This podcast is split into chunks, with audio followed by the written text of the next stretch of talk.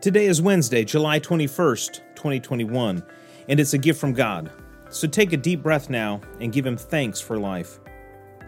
Luke 15:6 Rejoice with me for I have found my sheep that was lost. I want to read to you the parable of the shepherd of the lost sheep. As I read this parable, I want you to consider where you see yourself in this story. Hear the words of Jesus from Luke 15. Now all the tax collectors and sinners were coming near to listen to him. And the Pharisees and the scribes were grumbling and saying, This fellow welcomes sinners and eats with them. So he told them this parable Which one of you, having a hundred sheep and losing one of them, does not leave the ninety nine in the wilderness and go after the one that is lost until he finds it? When he has found it, he lays it on his shoulders and rejoices. And when he comes home, he calls together his friends and neighbors, saying to them, Rejoice with me for I have found my sheep that was lost. Just so, I tell you, there will be more joy in heaven over one sinner who repents than over 99 righteous persons who need no repentance.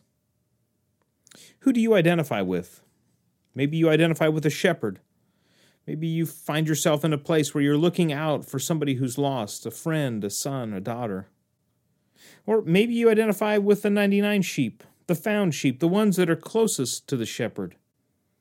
Or maybe it was the lost sheep that struck you as being similar to yourself, out far from God.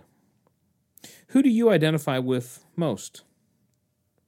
For the longest time, I identified most with the 99 sheep. I thought of myself as somebody who was born in the sheepfold, having been raised in the church. But then I came to realize that there isn't anyone God hasn't had to come looking for. He's had to come after me, just as He's had to come after you. You see, here's the truth the 99 sheep, they're not real. They're the Pharisees and the Sadducees.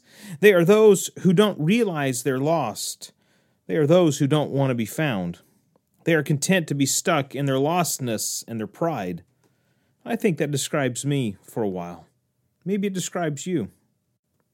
So today, let us give thanks that Christ has come for each and every one of us.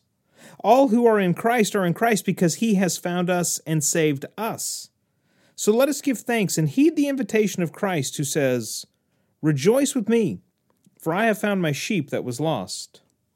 Rejoice with me, for I have found my sheep that was lost. Rejoice with me, for I have found my sheep that was lost.